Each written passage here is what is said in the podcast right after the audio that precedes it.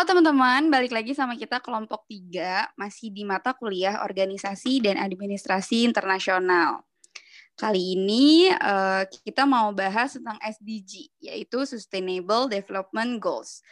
Uh, di sini kita kenalin diri dulu kali ya, uh, karena ada beberapa teman-teman yang kemarin nggak ikut dan sekarang bisa ikut ngobrol-ngobrol bareng kita. Di sini ada saya sendiri, Aili Subakti, dan ada teman saya, Nisa Yuniarti. Halo. Ada Busro Munawar Irawan. Hai. Ada Adinda Yunisartika. Hai. Ada Gita Triani. Halo. Ada Hilman Ramdan. Halo, halo. Dan yang terakhir ada Miranda. Hai. Apa kabar teman-teman? Baik ya? Baik dong. Alhamdulillah baik, Alhamdulillah baik. Uh, langsung aja kali ya kita bahas ke si SDG ini. Sebenarnya SDG ini apa sih? Jadi SDG ini uh, singkatan dari Sustainable Development Goals. Itu kayak rencana atau aksi global yang udah disepakati sama para pemimpin dunia, termasuk oleh Indonesia.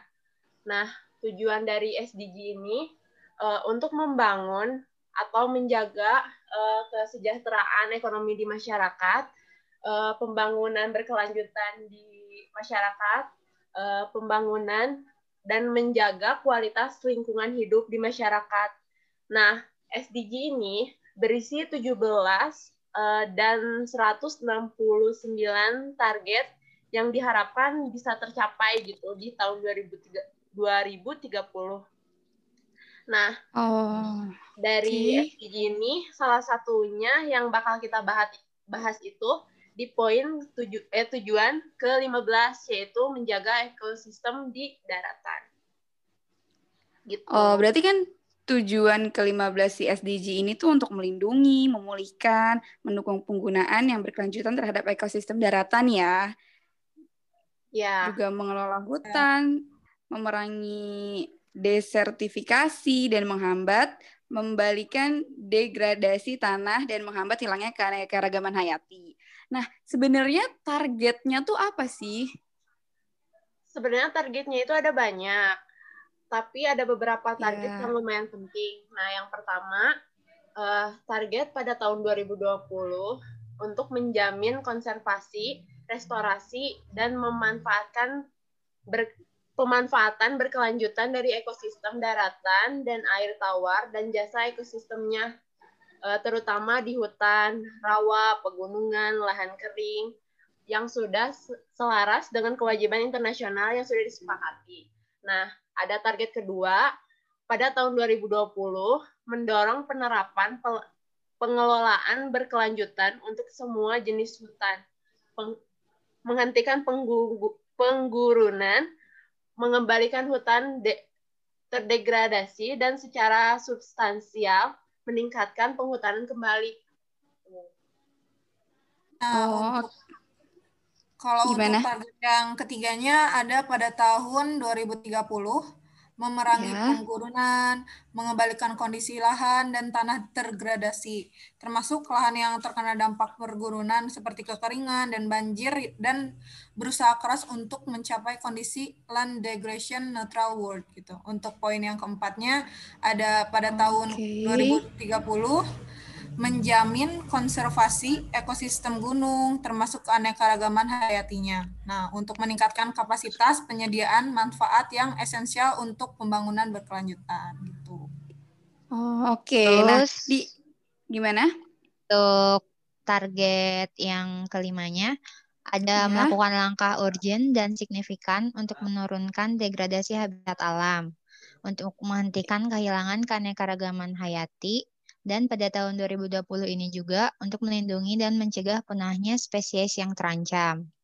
Terus eh, target yang keenamnya pada tujuan ke-15 ini yaitu untuk mendorong pembagian manfaat yang fair and equitable atas penggunaan sumber daya genetik dan meningkatkan akses terhadap sumber daya tersebut secara tepat sesuai kesepakatan internasional.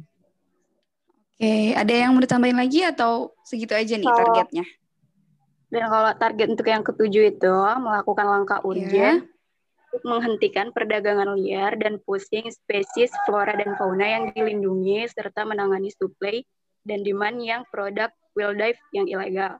Dan kalau target yang kedelapan pada tahun 2020 memperkenalkan aturan untuk mencegah dan menurunkan secara signifikan dampak invasif dari alien spesies di daratan dan perairan tawar serta mengendalikan atau membasmi spesies priority. Oke, ada yang mau ditambahin lagi kah? Dilanjut Atau targetnya untuk di poin 9 itu pada tahun 2020 mengintegrasikan nilai ekosistem dan keanekaragaman hayati ke dalam sistem perencanaan nasional dan lokal dalam proses pembangunan, penurunan kemiskinan dan neraca keuangan negara. Nah, eh, tadi kan sudah disebutkan tuh ada beberapa target. Di sini yeah. eh, iya. saya akan menyebutkan juga cara pelaksanaannya.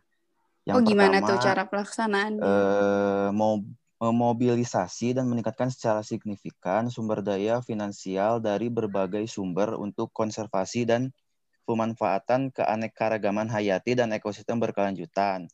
Yang kedua, okay. memobilisasi secara signifikan sumber daya seluruh sumber pada setiap tingkat untuk mendanai pengelolaan hutan berkelanjutan dan menyediakan insentif yang cukup kepada negara berkembang untuk memperbaiki pengelolaan, termasuk untuk konservasi dan penghutanan kembali.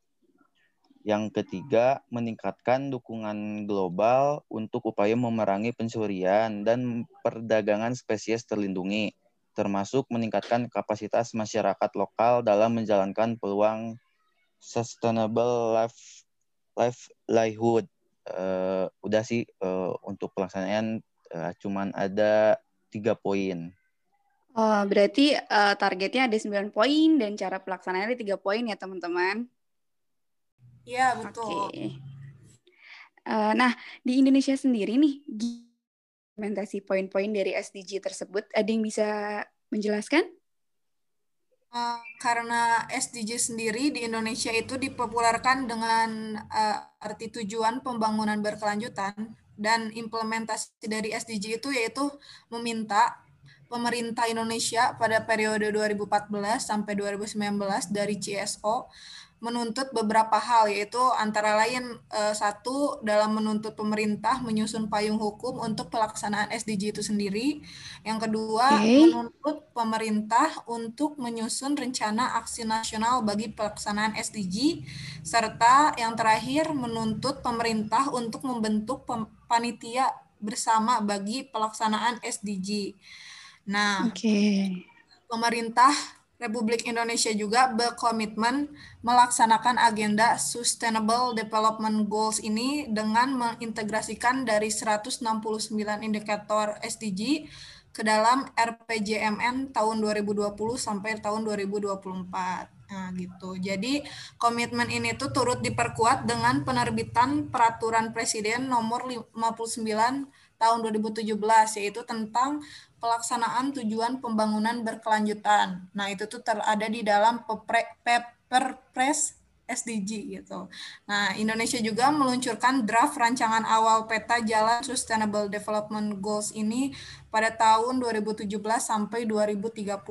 Nah, draft tersebut tuh berisikan proyeksi beberapa indikator utama seperti baseline dan intervensi kebijakan terkait tujuan pembangunan berkelanjutan yang akan diterapkan pemerintah pada eh hingga 2030.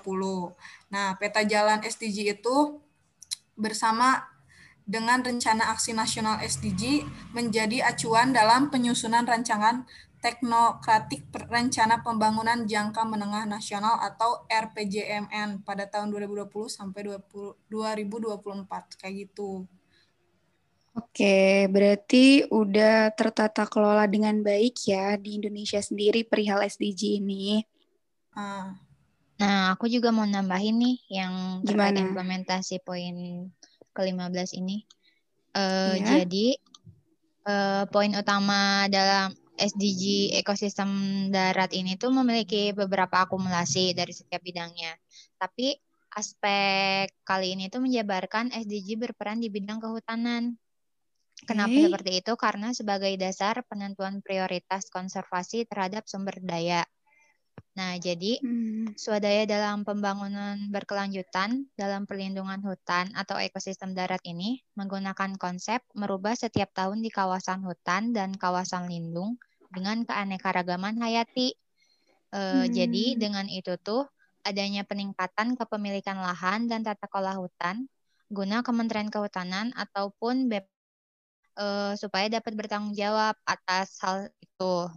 Kemudian uh, untuk meningkatkan vitalitas pengetahuan lingkungan tradisional atau disebut dengan FITEK, uh, dengan itu tuh dibangun oleh organisasi non-profit Terra Lingua dan Kementerian Lingkungan Hidup uh, juga bisa mempertimbangkan hal itu untuk memajukan atau menjaga ekosistem daratnya. Nah, selain itu tuh uh, Indonesia juga uh, apa sih membuat uh, suatu kebijakan uh, dalam tata kelola sumber daya alam uh, dengan pendekatan ekosistem ini dilandasi dengan Undang-Undang Nomor 32 Tahun 2019 tentang perlindungan dan pengelolaan lingkungan hidup. Uh, lalu ada RPJMN 2020 sampai 2024 dan telah dijabarkan secara detail dalam dokumen Nationally Determined Contribution tentang pentingnya integrasi antara ekosistem darat, pesisir, dan laut. Itu sih yang aku tahu. Uh, Oke, okay. tadi kan implementasinya sudah tertata kelola ada nggak sih kebijakan khusus yang diterapkan untuk mencapai sasaran atau goals dari si tujuan 15 SDG ini? Eh, pembangunan kehutanan pada periode 2017 sampai 2020 diarahkan pada pencapaian yaitu pengelolaan hutan secara lestari. Jadi salah satu kebijakan yang dilakukan pemerintah itu adalah pembaruan sistem tata kelola kehutanan. Yang di mana ya ini harus segera diperbarui sih sistemnya agar tidak terjadi lagi yang namanya kebakaran hutan lah, penembangan hutan secara liar lah. Sangat disayang sangat disayangkan sekali sih kalau ini terus-terusan terjadi ya ini harus segera iya. diatasi. Hutan kita juga kan masih sangat dibutuhkan ya oleh manusia dan sangat disayangkan ini terjadi juga karena kan ini ulah manusia itu sendiri. Gitu sih kalau menurut uh, menurut kalian nih uh, kendala apa sih atau ada tantangankah yang dihadapi dalam penerapan 15 SDG ini di Indonesia? Nah, untuk kendala sendiri dan tantangannya itu pada tahun 2019 kemarin ada sekitar 3.400 mohon maaf ada sekitar 3.403.000 hektar lahan itu terbakar oh. antara 2015 sampai 2018 di Indonesia. Nah, ini tuh menurut hasil analisis dari BUM SCAR dari hmm. data resmi pemerintah. Sedangkan analisis Greenpeace Internasional mengungkapkan beberapa perusahaan ternama dunia berada di balik kebakaran hutan dan telah masih beli komoditas minyak sawit dari pemasok yang berhubungan langsung dengan kebakaran hutan. Nah, belum selesai masalah deforestasi, saat ini pemerintah mewacanakan akan mengharmonisasi undang-undang terkait kehutanan dengan tata kelola melalui Omnibus Law agar pembangunan infrastruktur tidak terhambat dan investor merasa nyaman. Ini menjadi alarm penting untuk lingkungan Indonesia. Apabila hutan Indonesia semakin menipis, bencana tidak akan terhindarkan lagi. Untuk permasalahan yang dihadapi yaitu menghilangnya 13 juta lahan hutan setiap tahunnya. Sementara degradasi lahan kering yang terus-menerus menyebabkan penggurunan ada 33,6 miliar hektar yang tanpa disadari berdampak pada angka kelaparan dan angka kemiskinan yang terus bertambah. Mungkin seperti itu untuk kendala atau tantangan yang dihadapi. Oh, cukup besar juga ya tantangan yang dihadapinya. Berarti uh, apa sih upaya-upaya yang bisa dilakuin untuk menjaga ekosistem darat di Indonesia ini dari teman-teman mungkin? Nah, atau uh, dari segi Indonesia? Indonesia, uh, Indonesia sendiri uh, dalam melaksanakan agenda SDG dibangun berdasarkan pengalaman atas pelaksanaan Millennium Development Goal atau MDG. Nah, Indonesia berhasil mencapai 49 dari 67 target indikator yang sudah ditetapkan. Nasional Sistem Darat pada tahun 2030 ditetapkan 12 target yang diukur melalui 25 indikator.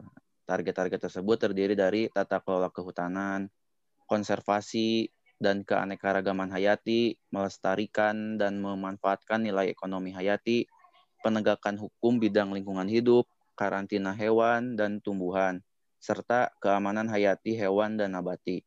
Upaya-upaya yang dilakukan untuk mencapai target-target tersebut dijabarkan pada kebijakan, program dan kegiatan yang akan dilakukan oleh pemerintah maupun non-pemerintah. Oke, apa aja tuh kegiatan tersebut? Adakah?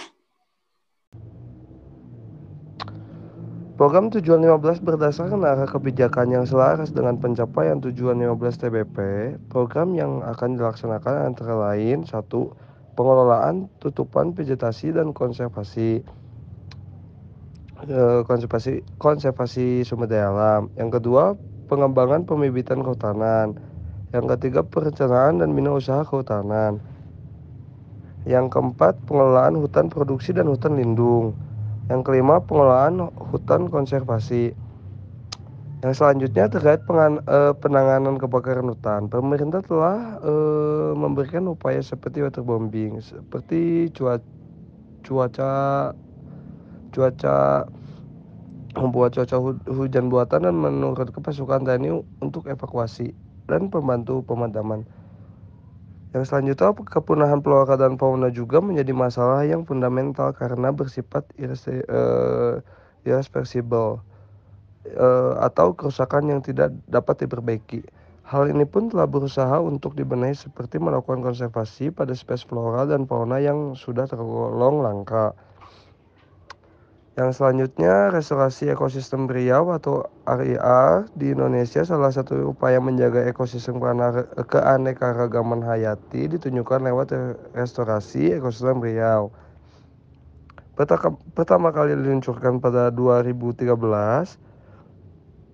program restorasi dan konservasi di lahan gambut tersebut terbukti berhasil menjaga sekaligus melindungi habitat penting bagi sejumlah flora dan fauna yang dilindungi.